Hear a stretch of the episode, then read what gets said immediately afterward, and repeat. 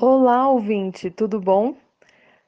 Nós, do Leitura com Afeto, excepcionalmente não temos um episódio nesta quinta-feira, porque queremos convidar você a comentar lá no nosso Instagram como foi esse ano para você.